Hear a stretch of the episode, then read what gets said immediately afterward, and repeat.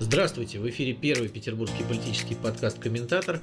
С вами журналисты Михаил Шевчук. Приветствую. И Сергей Ковальченко. Мы сегодня без Венеры Галеевой, которая немножко не здоровится. Желаем ей здоровья. В общем, ждем ее в следующий ну, раз. Не беспокойтесь, это не коронавирус, так что все будет нормально. На этой неделе, 22 апреля, у нас не состоялось всенародное голосование по э, поправкам в Конституцию, которые позволили бы Владимиру Путину избираться сколько угодно раз после 2024 года, но э, случился юбилей Владимира Ильича Ленина, э, ему исполнилось бы. бы 150 лет. Э, в общем, дата довольно знаковая, и Ленин это э, такая очень определяющая фигура в российской истории. В мировой истории, прямо скажем. Ну да, это человек, который изменил ход э, истории России, круто повернув ее с имперских рельсов на Э, сторону классового государства. В ну, общем. К сожалению, потом э, это государство было снова повернуто на имперские рельсы, и, видимо, э, в этом одна из причин, почему юбилей Владимира Ленина в России на официальном уровне не отмечается совсем никак. Я вот много думал об этом и э, замечал такую странную непоследовательность. Владимир Путин, например, с одной стороны, регулярно обрушивается на большевиков с критикой. Он очень часто говорил о том, что вот э, большевики развалили страну, совершили акт национального предательства, заложили там атомную бомбу под Россию. Вот Ленин, в частности, это закладывал. Очень-очень э, много раз он это говорил. И при этом э, он же часто публично сожалеет о развале советского государства, и вообще Россия Э, очень часто пытается воспроизвести советский опыт какой-то. И вот это интересная такая непоследовательность э, преклонения перед советским государством и при этом какое-то полное пренебрежение э, по отношению к основателю этого государства. Такая странная довольно история. Ну, мы уже не раз говорили про то, что мы берем из советской истории все хорошее, что мы считаем, да, мы преклоняемся перед полетом в космос, перед победой в войне, но предпочитаем забывать какие-то Э, вещи, в общем, э, довольно постыдные и страшные. Э, просто все это происходит от того, что люди не хотят понять, что история, она такая, какая была. Вот, ну, в общем, это наука, и это наше прошлое, вот оно было и хорошее, оно было и Э, не очень хорошая. Вот. И все страны, в общем, они как бы с этим примиряются там, с э, большей долей вероятности, а мы все хотим какой-то миф сделать, что вот у нас все было прекрасно, и вот от, отовсюду Нет, ну, набрать все вот, прекрасно. Период Ленина, вот этот относительно не, не, не длинный период, когда э, Владимир Ленин был у власти, это такой период, который очень сильно выбивается из общего вот исторического нарратива, нашей привычной традиционной вот колеи. Э, патриотической. То есть э, для Путина, очевидно, преемственность не э, там, Ленина к Российской империи, естественно, а скорее Сталина. То есть державное наследует державному. А Ленин это что-то вроде смутного времени. Такое, вот на несколько лет что-то появилось такое непонятное, пронеслось вот кровавым вихрем и опять исчезло. Да? И потом опять вот снова начались эти патриотические имперские э, построения и конструкции. А Ленин, он же был, наверное, единственным вот в российской истории таким глобалистским проектом. Есть э, его идея же не состояла в том, чтобы создать вот Красную империю, которая будет там, сопротивляться англосаксам и бороться там, с американцами. Это была идея мировой революции. Это была идея мировой революции. То есть вот в эти несколько лет Россия была флагманом вообще глобалистского проекта. Может быть, одного из первых, если не первого, такого на самом деле глобального проекта мировой истории. И, конечно, это вот совсем не укладывается никак вот э, в эту патриотическую этатистскую парадигму, которую сегодня э, продвигает и поддерживает Кремль. И это первая, наверное, тоже одна из причин. Просто мне кажется, что в данном случае это показывает, как э, у нынешних российских властей отсутствует какое-то понятие о идеологии и о цельности взглядов, потому что э, при всем э, отношении к Владимиру Ленину, там, хорошему или плохому, мы должны констатировать, что Ленин был довольно цельной личностью, политической. У него были взгляды, и он эти взгляды пытался реализовать. Вот, ну, то есть реализовал. Да, да, и не, не, не просто пытался реализовать, а он их реализовывал э, так, как он понимал э, это, и в общем э, Ленин добился определенных успехов. Вот. Нынешние власти, мне кажется, такими вещами, как э, идеология и ценности, вообще не оперируют. Ну, видишь, а как вот ты, будешь, как ты говоришь, э, ответить на вопросы и признать э, там, э, признать то, что вот эта российская история была разной и э, такой многозначной. Ведь для этого потребуется ответить на очень сложные вопросы. Вот э, смотри, возьмем, например, этот весь позитив советский, да, есть действительно там позитивная часть, вот это Гагарин, там прочее Артек, вот, вот пионерский лагерь Артек, да, там дети радостные, вот, в шортиках, там с галстуками бегают, у них красиво э, все это. И ну, мы можем задать вопрос вот этим самым пионерам, э, допустим, из Артека. Понимаете ли вы, что вот ваше вот это счастливое детство, ваш Артек вообще весь, он вот стал возможен потому, что вот ваши дедушки в свое время пролили реки крови и поубивали вообще кучу народу. Вот. Нет, ну, разумеется, это... И тут же мы можем поставить другой вопрос. А, если бы не эти дедушки не проливали вот реки крови, то, конечно, ни у кого никакого артека бы не было, э, скорее всего. И, может быть, даже и образования-то бы не было никакого. Ну, как вот э, это было на тот момент, когда произошла революция. Э, было бы это или нет, это уже такой вопрос сложный. Вот. Ну, мы тут... И вот эти два вопроса, они равнозначные, понимаешь? Понимаешь, мы с тобой тут уходим в проблему, а могла ли Российская империя эволюционировать э, во что-то более-менее там современное, да, э, как это сделали многие государства, либо это было невозможно. Вот. Тут, знаешь, это довольно такой сложный вопрос, э, и после Первой мировой войны, как мы помним, по Европе прошла цепь революций, и не только в России они произошли, да, но и в Германии, и еще в Турции. да, и в Турции, да много где, да, вот, но просто разного толка политики пришли к власти в этих странах, и разного рода были революции, вот, поэтому э, мне кажется, что тут э, судить о том, что было хорошо, что плохо, конечно, там э, вся эта вот история. Кстати, смотри, на канале Россия перед днем рождения Ленина как раз запустили сериал «Зулиха открывает глаза» по э, книге писательницы татарской Гузель Яхиной. И там как раз рассказывается страшная кровавая история коллективизации э, в Татарии. Вот, ну, и этот сериал вызвал большой гнев там КПРФ э, и всяких разных патриотических сил, и не только.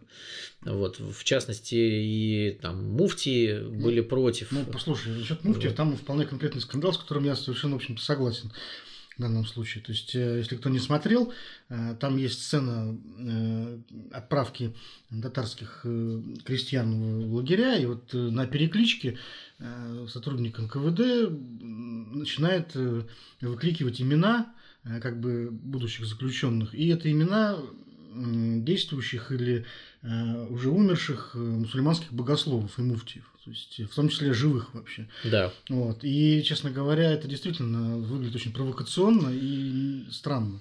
Я бы на месте муфтия действительно возмутился, и в данном случае, мне кажется, это оправданное возмущение. То есть, странная история очень. Ну, в общем... А, вернемся. Да, вернемся к Владимиру Ильичу Ленину. Э, он, он в общем-то, э, задал нам, то есть преподал нам такой урок, э, что в политике нужно быть последовательным, нужно стараться добиваться своего, несмотря на критику и сопротивление даже своих товарищей, и, в общем, э, стараться э, идти до, до конца. А знаешь, интересно, что тоже об этом вот чего, чего вот не хватает современным политикам. На самом деле Ленин, конечно, я думаю, что если бы вот он там вернуть сейчас Ленина, и он посмотрел бы на современных политиков, это было бы жалкое зрелище. Ну, вот. Я думаю, никого бы из них э, не поставил бы в грош. А я бы вот как раз обратил внимание на то, что вот Ленин, если бы он сейчас жил, ему бы сейчас очень понравилась, наверное, обстановка, в которой э, происходит его 150-летний юбилей, потому что как раз мы в мире наблюдаем э, значительный кризис, не только экономический, но и политический. И вот как раз э, порассуждать о том, как вот мировой неоимпериализм сейчас зашел в тупик, и крупный капитал, так сказать, политически обанкротился, э, Владимир Ленин мог бы, я думаю, хорошо все это разъяснить сейчас, и, возможно, даже он Э, смог бы вдохновить сейчас какие-то новые э, настоящие такие э, выступления политические. Но для этого нужен Ленин. Вот, а Ленина, к сожалению, второго у нас пока нет, или к счастью. Но вот э, таким образом прошло 150 лет, и ты знаешь, вот еще хочу что сказать. Э, мне кажется, что очень многие завоевания советской власти, которые были действительно ну, там, позитивные вещи были, мы не можем это отрицать, они в последнее время э, куда-то уходят и, скажем так, дезавуируются. Потому что что вот э, что медицина, которая была когда-то, да, что там прививки массовые, э, что массовая грамотность, вот и образование, то есть все это куда-то идет вниз, в тупик, и мы опять возвращаемся на рельсы какого-то имперско-православного царства которое, в общем-то, на самом деле и погибло, потому что оно было ну, не очень способно к... Его лидеры были не способны к реформации, трансформации. Вот, и отсюда взялся успех Ленина. Ну, вот черт его знает. Э, мы в России, например, можем вокруг себя наблюдать какую-то попытку поворота вот к имперско-консервативному Э, нарративу, но в мире вот сейчас, э, особенно вот вирусный кризис, наблюдается скорее противоположная тенденция. То есть сейчас как раз народ начинает настойчиво требовать социальных гарантий, перераспределения благ, и правительство, мы видим, не просто соглашаются, но идут в голове этой тенденции зачастую. То есть я имею в виду вот эти денежные трансферы, Э, различные там, социальные льготы, которые, в принципе, являются таким социалистическим элементом. Э, и сейчас даже очень активно на Западе обсуждается снова идея введения безусловного базового дохода, известная. Вот, ну, правда, пока еще вроде как до этого не дошли, но тем не менее вот э, этот коронавирусный кризис стал поводом снова поднять к жизни социалистические различные э, какие-то преобразования и усилить их. Ну вот Запад на самом деле, как мне кажется, э, учился на э, ошибках Советской России и увидев о том, что здесь происходит и как, мне кажется, Запад очень сильно за последние сто лет подвинулся и в социальных гарантиях, и в правах граждан, и воспринял очень многие идеи Э, которые принесли ну, я бы так сказал, что большевики. Советский Союз их очень здорово напугал. Это Естественно, да. да. И они вынуждены были. Это вот как то, как ситуация Потому там. Что, в принципе, сами по себе социальные социалистические идеи, они, так сказать, раз, могли развиваться параллельно в разных странах, потому что э, не один только Маркс в XIX веке был социалистом, было достаточно много мыслителей и философов, и э, многие, так сказать, пришли к этому сами, да, и лейбористы в Англии, социал-демократы в Германии, они все, в общем, тоже Э, выходцы из э, социалистических движений XIX э, века, их наследники. Просто вот не все, не все, так сказать, восприняли в качестве флагмана именно Карла Маркса. И по поводу, кстати, реакции денежной, финансовой государств на кризис, очень удачно сейчас нам подворачивается история с предполагаемыми выплатами россиянам. То есть я хочу сказать, что сейчас оппозиционеры в первую очередь это Алексей Навальный и также многие оппозиционные депутаты в России э, пишут петиции, запускают кампании и обращаются э, к Путину с предложением настойчивым э, все-таки выдать россиянам деньги. Вот, если не ошибаюсь, вот у Навального речь идет о 20 тысячах на каждого взрослого человека и 10 тысяч, тысячах для несовершеннолетних.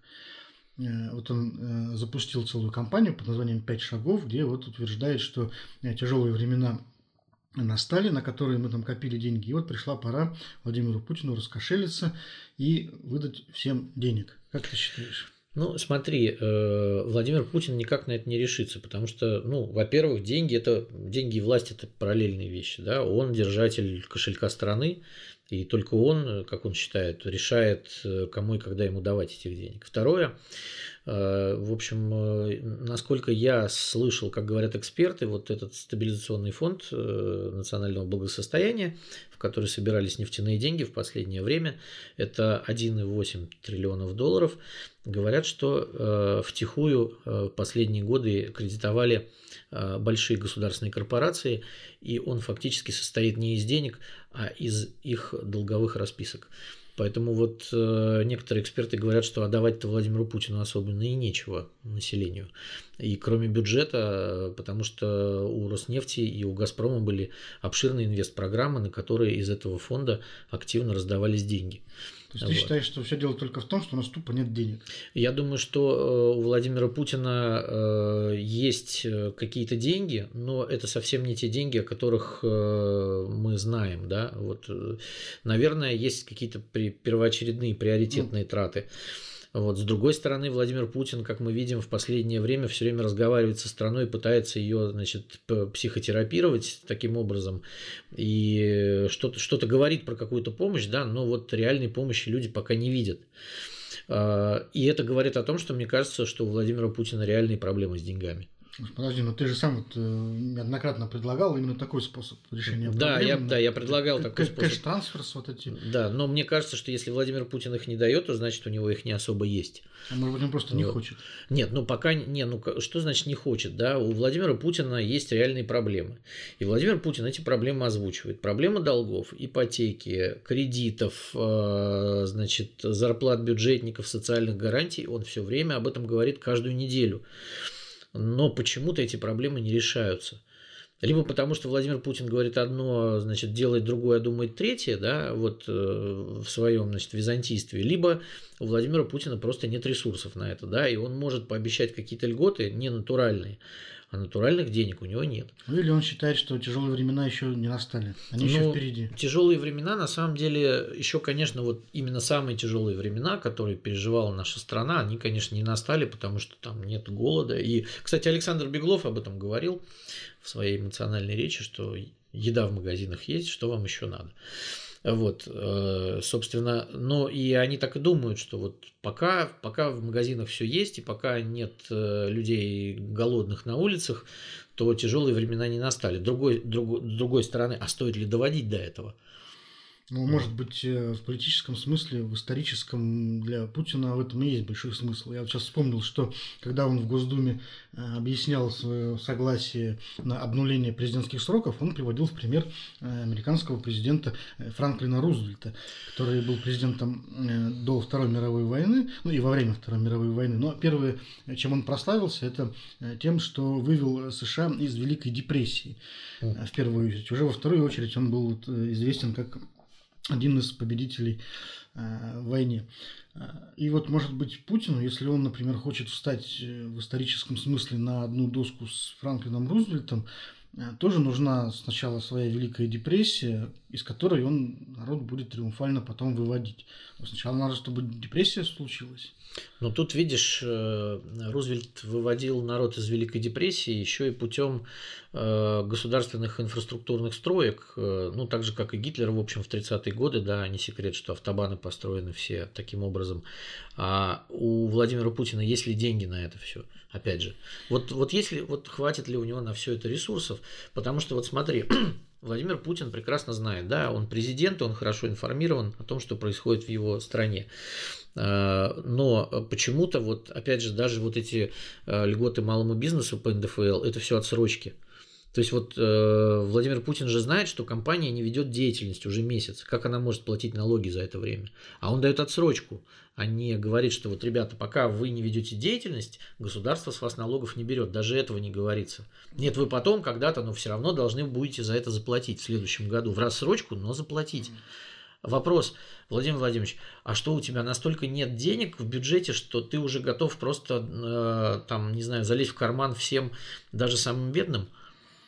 Да, это удивительно, потому что я как раз на днях э, читал о мировом опыте э, этих всех э, финансовых, финансовой помощи гражданам, но даже в таких странах, как Пакистан или Кения, или там, Южная Африка, таких, ну, не сказать, что там самых богатых стран мира, все равно в той или иной степени вот эта вот прямая финансовая поддержка, она производится. Пусть не поголовная, как в США, там, допустим, только малоимущим, но тем не менее она есть. И, например, такая мера, как э, освобождение людей от э, коммунальных, э, коммунальных платежей на это время, она тоже вот во многих странах присутствует. У нас ничего этого не сделано, и даже вот на просьбу отсрочить хотя бы выплаты по кредитам, даже, опять же, отсрочить только, да, не простить там какой-то платеж кредитный, а все равно был в правительстве получен отказ. Даже на время вот этих всех нерабочих месяцев все равно людям придется платить эти выплаты кредитные. И с этой точки зрения, кстати, вот предложение Навального там оно, в общем-то, приведет к тому, что во многих там, домохозяйствах денег, которые гипотетически могли бы правительство выдать, их хватит на то, чтобы погасить там ну, один-два месячных кредитных платежа, допустим, и все. И от этого, ну, там, принципиально лучше жизнь не станет. Ну вот смотри, мы с тобой сейчас зафиксировали то, что Владимир Путин и его правительство решили переложить всю финансовую тяжесть кризиса на население. То есть фактически так и ну, есть. Ну, на, на бизнес, на работодателей. На, да, на бизнес, на работодателей, но не на бюджетников. Да, вот э, все эти прекрасные вещи, они не распространяются на бюджетников, потому что они сидят дома с сохранением зарплаты, кто-то работает, но, в общем, этим людям э, компенсируют. Да, вот они, они сейчас на коне фактически. Все остальные называются крутитесь как хотите, и вы должны еще платить. Вот, для того, чтобы содержать этих бюджетников. Вот. Ну и э, я думаю, вот а, а почему э, Владимир Путин что думает, что у нас у всех такие кубышки э, в темную, да, там скопленные, или мы там проживем как-то, а он живет в своей параллельной реальности? Что что произошло? Ну, видимо, он даже действительно считает, что проживем как-нибудь, что действительно есть какие-то кубышки там, а, и в конце концов, с его точки зрения, ведь э, ничего страшного не происходит. То есть по его распоряжению все люди продолжают получать зарплату от работодателей. Все же ушли в отпуск с сохранением зарплаты, правильно? Вот, э, Далеко не так. Вот. Далеко не так. Как на практике, это, знаешь, э, все можно списать на какие-то манипуляции и подтасовки. Мало ли там что-то там нарисуешь, да? Ну и как мы знаем... А безработные, все безработные получают вот максимальное пособие 12 тысяч, пожалуйста. Можешь встать на биржу труда и будет тебе счастье. Да, да, То да. есть я думаю, что с позиции Кремля все это так и выглядит, что ничего особенно не меняется, работодатели платят деньги, а потом, э, если у работодателей будет, будут проблемы, они могут прийти в правительство, и правительство там, ну, что-нибудь там для них, может быть, придумает. Ну вот смотри, э, в этой связи хочется плавно перейти к событиям, которые были в Северной Осетии на этой неделе, да? Кремль, в общем, я думаю, что получал информацию о том, что там происходило, да, в течение двух дней там происходил митинг с закидыванием полиции камнями. Э, требования были довольно простые. Отменить э, вот эти карантинные меры, э, позволить людям работать, либо раздать им денег. То есть Кремль имел возможность наглядно увидеть, как на самом деле обстоят дела. В, ну, в общем, в русских областях пока еще недовольство не, не дошло до таких точек кипения, но вот горячая кавказская кровь первая сдетонировала в этом плане. И, в общем, было довольно наглядно показано, как на самом деле обстоят дела. Вот. Ну что ж, возможно, таких митингов будет все больше и больше, потому что рано или поздно э, действительно у людей ну, закончится терпение, и э, возразить что-то в данном случае Путину будет особенно нечего политически, потому что речь же не идет о каком-то каких-то попытках э, там, покуситься на верховную власть или там свергнуть какую-то Э, конструкцию политическую существующую. Нет. Э, люди просто хотят жить, да? люди хотят работать. Возразить на это Путину будет очень сложно. Ну, очень трудно будет все-таки э, отправлять там ОМОН, разгонять митинги такого рода. Потому что здесь очень легко уже будет войти в историю, так же, как там этот знаменитый расстрел митингов в Новочеркасске в 50-х годах, когда люди тоже вышли на улицы. Ну, не 50-х, 64-й год. 64-й, да, извини. Э, э, так вот, очень легко будет вляпаться именно в такую историю, понимаешь, когда тебя уже будут э, запоминать как человека, который расстреливал мирные митинги. Вот. Устроить себе кровавое воскресенье одним неосторожным жестом и опять-таки войти в историю как Николай Кровавый. Как Николай Кровавый, как Владимир Кровавый, очень легко. То есть переквалифицировался из Владимира, вот там, собирателя земель Э, Владимира Крымского, Владимира Кровавого, в принципе, можно. Вот. И для этого ну, ну, понадобится только один неосторожный шаг. И власть, конечно, опасается этого, потому что, ну, как вот, э, как с этим бороться? Ну, как, как, нет, ну, с одной стороны, ты не хочешь раздавать деньги, ты не хочешь вводить режим ЧС, ты не хочешь разрешать людям работать, но при этом ты хочешь добиться своего, да, и как вчера сказал Дмитрий Песков, по поводу того, что когда его спросили, а есть ли какие-то политические риски для Владимира Путина, вот он сказал, что это полная ерунда, нет никаких, конечно, политических рисков никогда у Владимира Путина. Не, я думаю, что ни вот. у одного политического лидера, пока он является лидером, нет никаких политических рисков. Ну, вот. Потому что гарантией, страховкой от политических рисков являются выборы. Это гарантия того, что когда ты заканчиваешь свой срок правления, даже если у тебя что-то не получилось, даже если ты был неудачным президентом или премьер-министром, ну, ты хорошо, ты получаешь свою порцию критики, но просто уходишь в отставку. Ну, совершенно верно. Вот, а это есть страховка. Вот у Владимира Путина такой страховки нет. Он, к сожалению, за все отвечает сам и будет за все отвечать сам, когда э, уйдет. Ни на кого тут ничего переложить не получится просто. Ну вот смотри, опять какие-то чудеса э, не очень большой последовательности, так мягко говоря.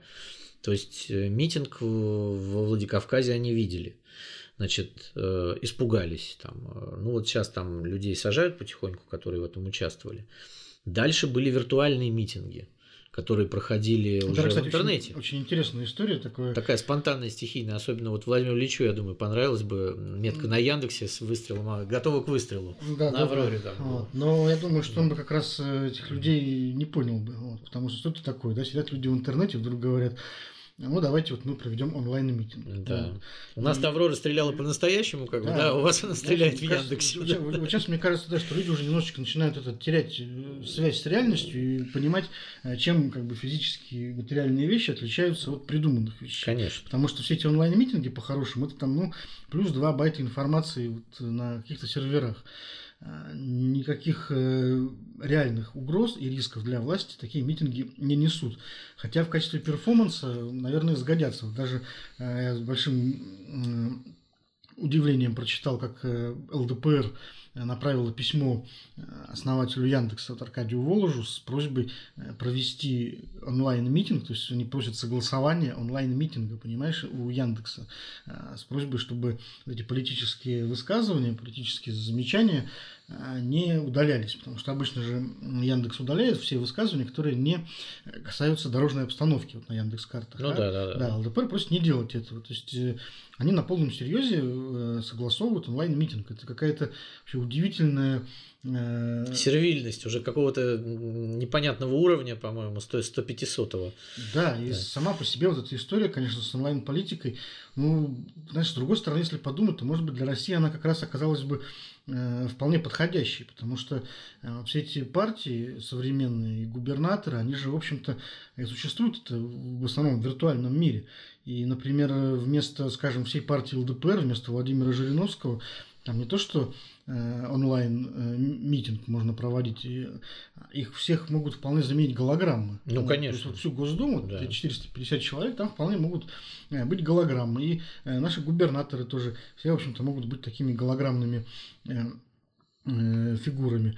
И выборы, например, ну тоже зачем вот их выбирать, да? Вместо этого можно, например, устроить э, такое окно выбора персонажа, знаешь, как вот в компьютерных играх РПГ, когда ты создаешь персонажа, ну да, а да. ты определяешь ему, там можешь выбрать там лицо, одежду, возраст, там какие-то на госуслугах сделать какие-то основные черты, да, и на госуслугах, например, да, сделать такую функцию. историю. Люди заходят и выбирают себе вот просто такого вот виртуального губернатора, и вот эта фигура, которую большинство э, выбрали, там в очках, без очков, там с бородой, без бороды, она будет появляться вот на всех плакатах и на всех окошечках, ну такая будет аватара, что называется. И этого будет вполне достаточно достаточно, потому что ну а какой смысл? Никакой э, самостоятельной деятельности они все равно не ведут, то есть э, э просто воспроизводят э, те сигналы, которые им там, э, закладывают в Кремле. Вот, ну и, в общем-то, с этим вполне можно справиться. Онлайн, Аватар, да. Онлайн-фигура, да. да. Потому что это, кстати, вот видно сейчас по коронавирусу, когда в регионах э, все смотрят в рот папе, да, которые вот и ждут, когда что он скажет. А папа говорит основном, ничего да. хорошего. Да, папа говорит ничего хорошего, денег не дает, э, значит, ничего не обещает. И самое главное, не говорит ничего позитивного, потому что все же привыкли им прикрываться как такой позитивной иконой, как бы, а сейчас получается, что ну вот, смотри, вот бедные это, губернаторы... Александр Беглов на последнем заседании правительства и вовсе выступил с каким-то крамольным, я бы сказал, по нынешним временам выступлением, заявил, что никаких денег в бюджете нет, и обратился к присутствующим, к учиненным там, и депутатам с просьбой поднимать, поднимать шум на федеральном уровне он говорит, что городу не хватает денег э, ни на предпринимательство, ни на оборудование, ни на что не хватает денег, понимаешь, это говорит Александр Беглов. То есть губернатор э, второго города. Да, второго, второго по статусу и значимости вообще региона страны, э, там, города Путина, так сказать. Вот он понимаешь, встает и говорит, у нас вот нет денег, и более того, я, как говорит он, не могу ничего сделать, я не могу вот э, вы, выбить э, э, в Москве никаких дополнительных платежей, поэтому, пожалуйста, помогайте мне, поднимайте шум, там, и все такое. То есть... Да, и с этим, кстати, вот он обращается опять же к голограммам, к депутатам Государственной Думы, которые у него сидели в зале заседаний и смотрели на него как это, как бы бараны на новые ворота в основном. И это люди, которые ничего сами по себе тоже не особо ну, могут. Ну, это на самом деле вот ужасно, мне да. кажется, роспись губернатора, собственно, бессилие. То есть, как это? Во-первых, э, во-первых, мы видим, вот он нам прямым текстом говорит, что никакой другой надежды, кроме как на федеральные деньги, у нас нет. То есть, вот мы все зависим от того, даст нам Москва денег или не даст. Больше у нас ничего нет. Да. Вот, мы должны там стоять на коленях и э, выпрашивать денег. Вот, больше ничего нет. Э, второе, вот он, фраза вот эта вот, я не могу превратить Жигули в Мерседес. Слушайте, ну вот э, если у нас Петербург это Жигули, то что мы должны сказать про остальные вот, регионы России? Это, это что, мотоколяски? Вот. А что это такое? Вот. Что это за такое уничижение города, да? Ну, это, понимаешь, э, Александр Беглов, получил э, себе, э, ну вот как мы уже не раз говорили, что это не совсем э, тот губернатор, который был когда-то, да, ну, как фигура и как человек-функция, потому что у Александра Беглова на самом деле и статус пониже, и возможностей поменьше. И попал он в эту ситуацию с коронавирусом, в общем, исполняя все, что говорят ему из Москвы, и я думаю, что Александр Беглов в какой-то момент ожидал, что будет какая-то помощь, а помощи этой на самом деле и нет. Потому что на все регионы, вот Владимир Путин сказал, что он раздаст по 200 миллиардов рублей на выравнивание э, значит, бюджетов, но это капля в море, и если там заберет что-то оттуда Петербург, то вся страна взвоет, я думаю. Ну, я так понимаю, что федеральных каких-то предвыборных всех этих обещаниях Беглова уже надо забыть.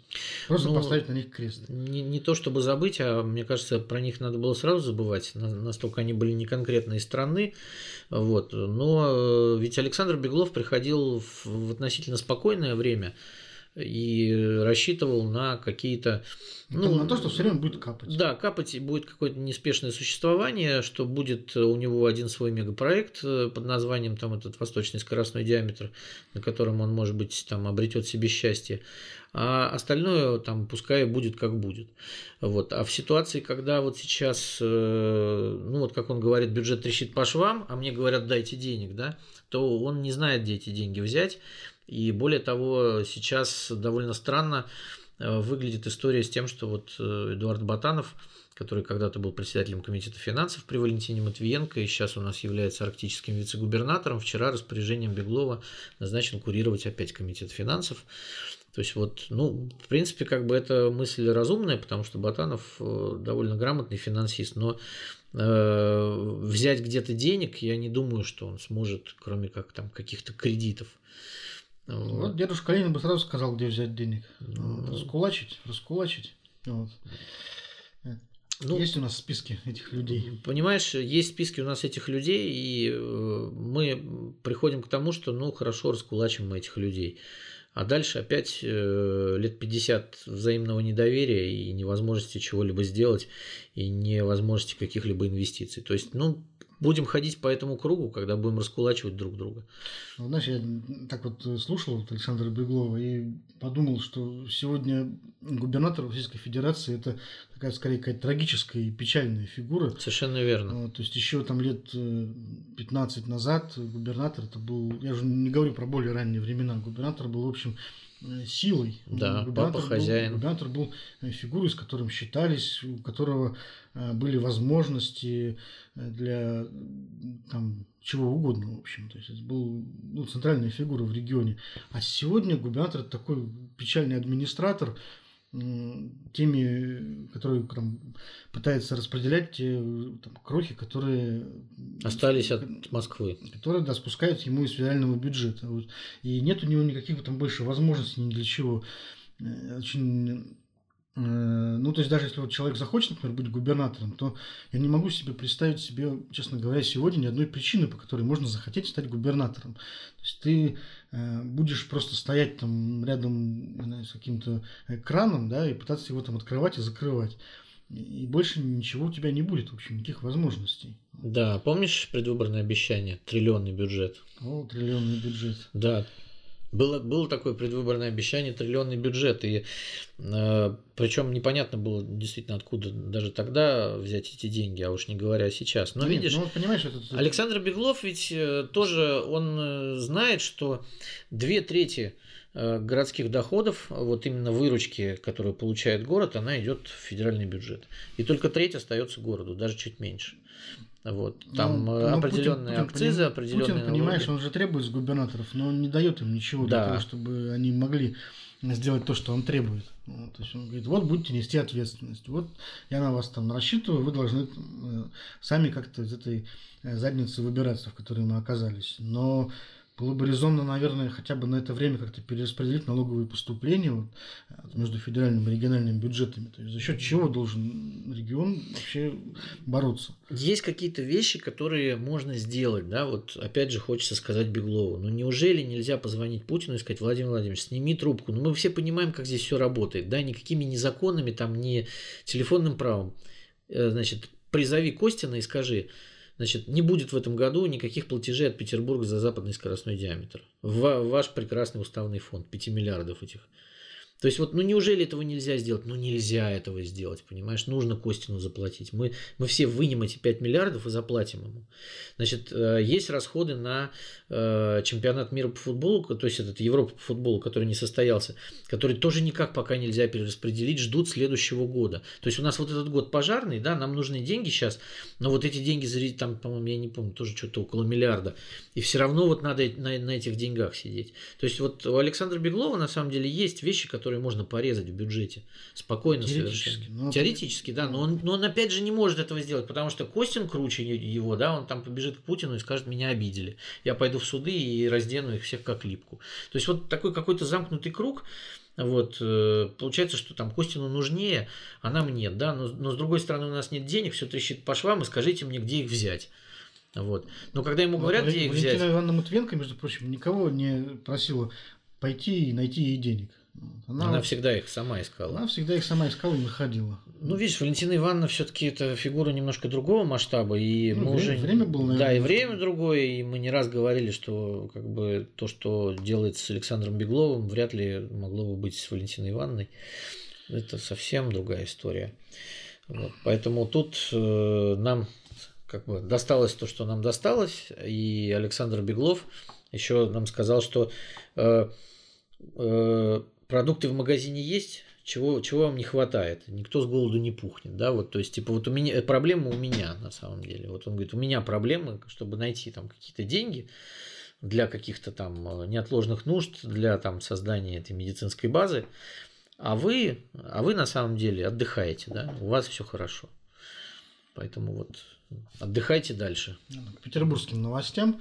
Э, в Петербурге на этой неделе сотрудники ФСБ задержали Дениса Волчика, очень э, известного политика э, недавних лет, может быть, последние там годы его немного забыли, но он много лет работал депутатом законодательного собрания, затем перешел в Госдуму, сменил за свою политическую жизнь несколько фракций и движений, но больше всего стал известен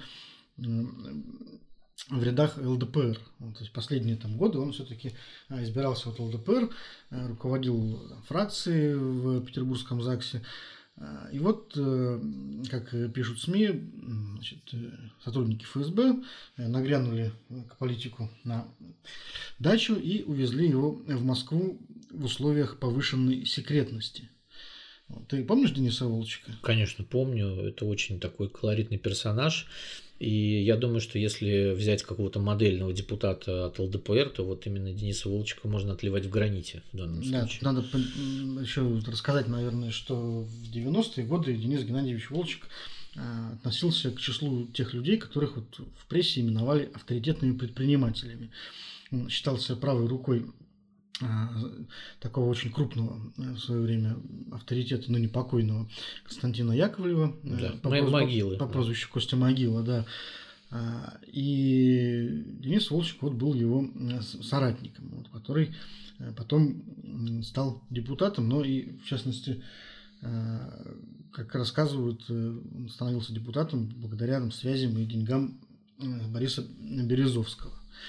Вот, в общем, э, это интересная история, потому что много-много лет э, этот человек, э, в общем-то, ну, я бы сказал так, что за эти годы он ну, очистил практически свой имидж, в общем. И в публичном пространстве он уже все меньше ассоциировался вот с этими 90-ми. С могилянской группировкой. Да, да, с этим бандитизмом. То есть, да, когда про него писали, там еще что-то такое иногда вспоминали, что вот там когда-то был человек там, связан с такими людьми. Но по большому счету вот эта его карьера, она была вот карьерой человека, который так сказать, перековывается, вот, переходит на легальные рельсы, и даже если там у него остаются какие-то там нелегальные там бизнесы, методы решения э, проблем, то во всяком случае они не на виду и не отличаются от там, методов любых других людей во власти, вот, которых там, ну, скорее всего, тоже там есть свои скелеты в шкафу, конечно же, и свои, вероятно, связи с криминалом есть. Но, тем не менее, это все вот не на виду, и где-то там очень глубоко спрятано, и все-таки имеет, видимо, определенные пределы. Вот. И вот Денис Волчек, в общем-то, э, ну, можно сказать, легализовался. Вот. Но сейчас э, вот, проходит там 10-15 лет, и прошлое, видимо, его настигает. Ну, Денис Волчек э, был уже, как я сказал, достаточно органичным членом ЛДПР. Он держал э, городскую организацию этой партии, в общем, был там непререкаемым авторитетом. Э, значит, Уже в буквальном да, смысле. Да, абсолютно в буквальном смысле он был непререкаемым авторитетом. В партии все делали так здесь, как он говорил, и, в общем, он э, рулил. И вот, эти, вот это все создание договоренности между там, Единой Россией и ЛДПР, как раз вот эта связка, который существует у нас в парламенте, это все наследие Дениса Геннадьевича, потому что он в свое время так решил, что вот э, удобно будет идти в фарватере партии власти. И как неформально говорилось э, значит, в конце нулевых, что э, ну, мы практически филиал Единой России за очень редким исключением. Вот, э, поэтому Волчек вот именно создатель в Петербурге такой конструкции. А что за дело, собственно говоря? Почему его задержали? Ну, э, говорят, что это дело о вымогательстве. Э, значит, не секрет, что Денис Волчек за эти годы приобрел очень много всяких разных знакомств в российской власти. И, э, как говорят, он э, помогал людям решать э, определенные вопросы через своих знакомых за определенные деньги. В России это называется решало по-простому. То есть Волчек был решалой который ну, посредничал между людьми страждущими и людьми, которые могли им помочь. И вот кому-то, видимо, эта помощь оказалась недостаточной, и Денис Волчек оказался в поле зрения ФСБ. Ну, посмотрим. Скорее всего, у него есть очень хорошие шансы на то, чтобы все-таки выйти сухим из воды в данном случае, вот из-под обвинений. Вот. Но для меня это все-таки история вот человека, который, начав с каких-то там нелегальных криминальных схем, э, там легализовался, вот, в принципе, стал достаточно респектабельным депутатом, э, и вот снова, снова вот его не, не отпустила это болото, не отпустила прошлое, он опять туда, в общем, сейчас э, рискует окунуться и там, ответить за какие-то, может быть, старые грехи и так далее. Но видишь, э, Волчек э, в последнее время его в политике преследовали неудачи, потому что он перестал быть депутатом Государственной Думы, он избирался от «Справедливой России», уйдя от ЛДПР. Э, и ему избраться не удалось. Вот сейчас у него нет статуса, который бы позволил ему каким-то образом избежать следственных действий там, или еще чего-то. Вот, поэтому вся надежда только на неформальные связи, и значит, в данном случае Волчек э, является таким покровителем сейчас неформальным петербургского отделения партии «Справедливая Россия», поэтому возможно, что у них... Россия. Да, «Справедливая Россия», угу. да. И вполне возможно, что у партии будут какие-то финансовые проблемы, они ее преследуют тоже в последнее время довольно часто, но вот э, Денис Геннадьевич эти проблемы, говорят, решал. Вот. И как они будут решаться без него, э, в общем, лидером партии Сергеем Мироновым и его сподвижниками не очень понятно, потому что, как показала практика, нынешние лидеры «Справедливой России» не очень умеют искать деньги на свою партию.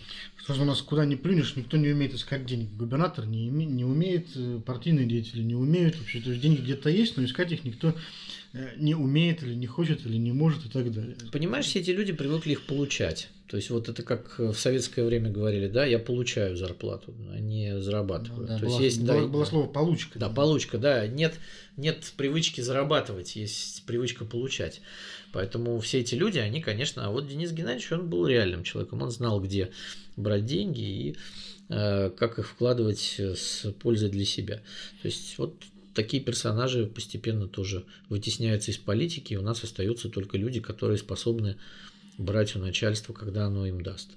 Вот. Перед выборами, возможно, кстати, перед выборами это такая история, когда зачищают пространство для того, чтобы иметь э, личное поле для маневра. Господи, от кого ты можешь зачищать-то? Ну, уже 10 раз уже зачищено и перезачищено. Ну, вот с кем вот сейчас уже идти на следующий выбор? Там совсем уже какие-то роботы остаются. Вспомни выборы Александра ну, Беглова. С глазами. Даже, даже ну, за неделю что? несчастного старого режиссера пришлось снимать с выборов для того, чтобы старик Беглов Для того, чтобы старик Беглов вот сейчас вот сидел, разводил руками да. э, и говорил, вот у меня нет денег, помогите мне, пожалуйста, поднимите шум. Вот для этого вот мы понимаем, что это вот в свое время тогда в итоге заморачивались. Да. И при этом он, он как бы говорит, что сам я шум поднять не могу. Не могу, да. Вот, э, ради, ради меня все это сделали тогда. Тут э, руководство кремлевской администрации президентской здесь дневало и ночевало в Петербурге. А сейчас ему попросить не, не, не у кого. Да, он не может позвонить ему сказать, ребята, у нас тут э, ну как бы не очень хорошая ситуация, да, если не говорить там плохими словами, да, и городу нужно помочь или хотя бы его не трогать, да, просто освободите нас от федеральных платежей на какое-то время. Вот. Нет, нужно э, ангажировать каких-то людей, которые пойдут и будут на коленях просить деньги там. Так, вот. ну хорошо. Э, вот мы в самом начале еще уже упомянули, что у нас как раз э, сейчас должно было состояться голосование по поправкам в Конституцию, оно не состоялось. А когда оно может состояться? Потому что Владимир Путин обещает, что оно, естественно, все-таки случится, но непонятно когда и называют э, разные даты. Вот. Есть, например, мнение, что провести э, голосование нужно в сентябре вместе с единым днем голосования. Если он будет. Если оно будет. Вот. Некоторые самые, видимо, оптимисты э, говорят, что можно было бы провести в июне-июле, вот, а пессимисты откладывают это дело гипотетически на декабрь. Вот. Но ни у кого нет сомнения, что эти поправки все равно нужно выставлять на голосование и, обязательно в этом году непременно. А, мне кажется, что э, в данной ситуации для Кремля лучше было бы оттянуть время для вот этого голосования, потому что, хотя, конечно, если проводить его в июне, после того, как закончится весь этот коронавирусный морок, то Кремль получит низкую явку. Но, как я помню, они не хотели, чтобы была низкая явка, и Владимир Путин всегда подчеркивал, что это должно быть всенародное голосование. И говорят, что спускалась цифра в 75%. Да?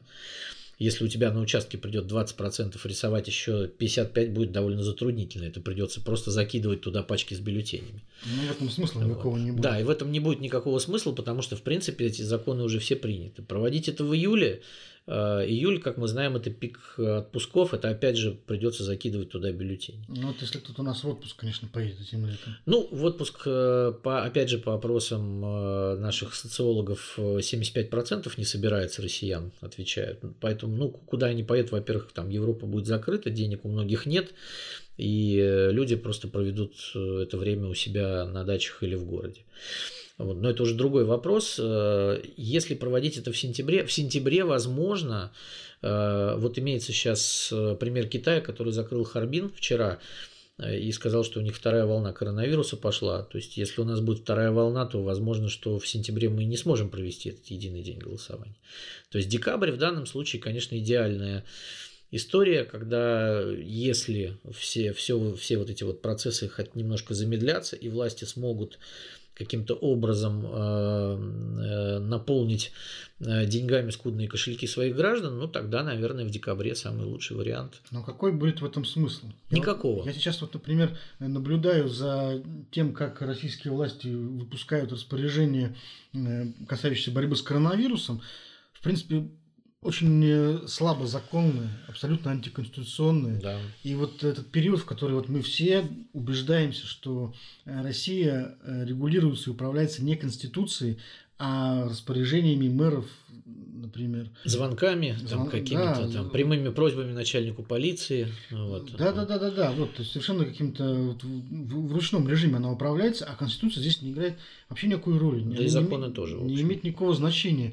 И вот, э, понимаешь, после этого, когда вот э, э, вот в стране вводится какая-то система цифровых пропусков, вот в Москве она уже введена, и сейчас вот Сергей Собянин, мэр Москвы, просит такую же систему ввести по всей стране, понимаешь, она, это не имеет никакого отношения к Конституции. То есть, понимаешь, вот мэр Москвы вдруг предлагает по всей стране устроить этот цифровой концлагерь.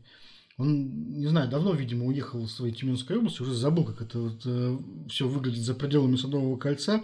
Вот, пытаюсь себе представить там районы отдаленные наших регионов, и как вот там будут вводить эти пропуска цифровые, да. что люди скажут. Я... И кто будет контролировать это все, да? Если... Да, я думаю, что вот это какая-то совершенно вот фантазийная история. Не, ну... вот. Но так или иначе мы видим, что э, важнейшие какие-то вещи, касающиеся там, конституционных прав и свобод, свободы передвижения в частности, право на труд, кстати, э, регулируется совсем не Конституцией, совсем не законами, какими-то вот э, просто, да, звонками, там, распоряжениями. спонтанными распоряжениями, да, что ли, там не, не, не в бане вот люди сидят, там решают что-то. И вот как, зачем в таком, в таком вот хаосе проводить голосование который, и делать вид, что вот у нас Конституция есть, и она что-то значит. Ну, это же какая-то удивительная профанация. Да, при этом ты ее уже поменял, ты ее уже подписал, то есть на самом деле все эти нормы уже вступили в силу. И проводить еще это голосование, тратить на это огромные деньги, при том, что в стране проблемы с деньгами, нет никакого смысла абсолютно, кроме хотения Владимира Путина, э, как ты говоришь, любишь повторять, подпорочку себе еще одну поставить в виде того, что сказать, это не это вот народ захотел так.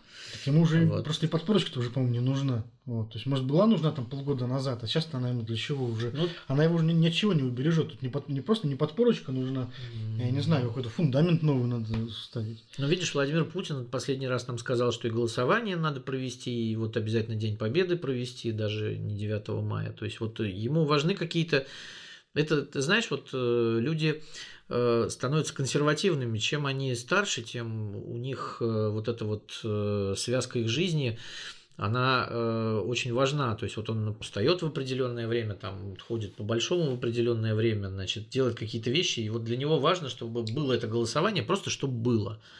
Вот. Старику это важно, понимаешь, чтобы было это голосование а не просто так, да, вот э, он, он, наверное, это вот как ты говоришь про Собянина, который уехал давно из Тюмени, да, так и Путин давно уже уехал из Петербурга. сказал, и, из России. Из России, да, вот он живет в своем заоблачном Кремле, общается с Черчиллем, Рузвельтом и всеми остальными, ему важно, чтобы вот ему принесли, пришли и сказали, как э, в том анекдоте про Брежнева, э, когда вот говорили Леонид Ильич, там вот он спрашивает у маршала Устинова, а если я начну там Третью мировую войну, он говорит, ну тогда Леонид Ильич, э, все перестанут считать вас самым главным борцом за мир во всем мире. Вот. И Леонид Ильич говорит, не, ну не буду тогда начинать Третью мировую войну. Вот так, так Владимир Владимирович, он уже переходит вот в это состояние такой вот э, поздней брежневщины. То есть ему просто это важно. И все. И, а дальше уже это, в этом нет никакого рацио, да, в том, что сейчас по Ленинградской области через один плакат висит это и в Петербурге с заклеенной датой все это всенародное голосование. Они все ждут, смотрят преданными глазами, все эти губернаторы, когда же он объявит им дату, да, когда им можно будет там приклеить на эти плакаты уже наконец ее. То есть в этом нет никакого рацио. Это просто такая вот э, осень и закат. Э, Ну, вот больше ничего, мне кажется. Ну, ладно, на этой пессимистической, печальной ноте, наверное, будем уже э, заканчивать на сегодня. Как всегда, увидимся через неделю. Напоминаю о существовании наших групп э, в Телеграме и ВКонтакте. Комментатор, нижнее подчеркивание, FM. Вступайте в группы, чтобы не пропустить новых выпусков. А на этот раз мы с вами прощаемся. Всего доброго. До свидания.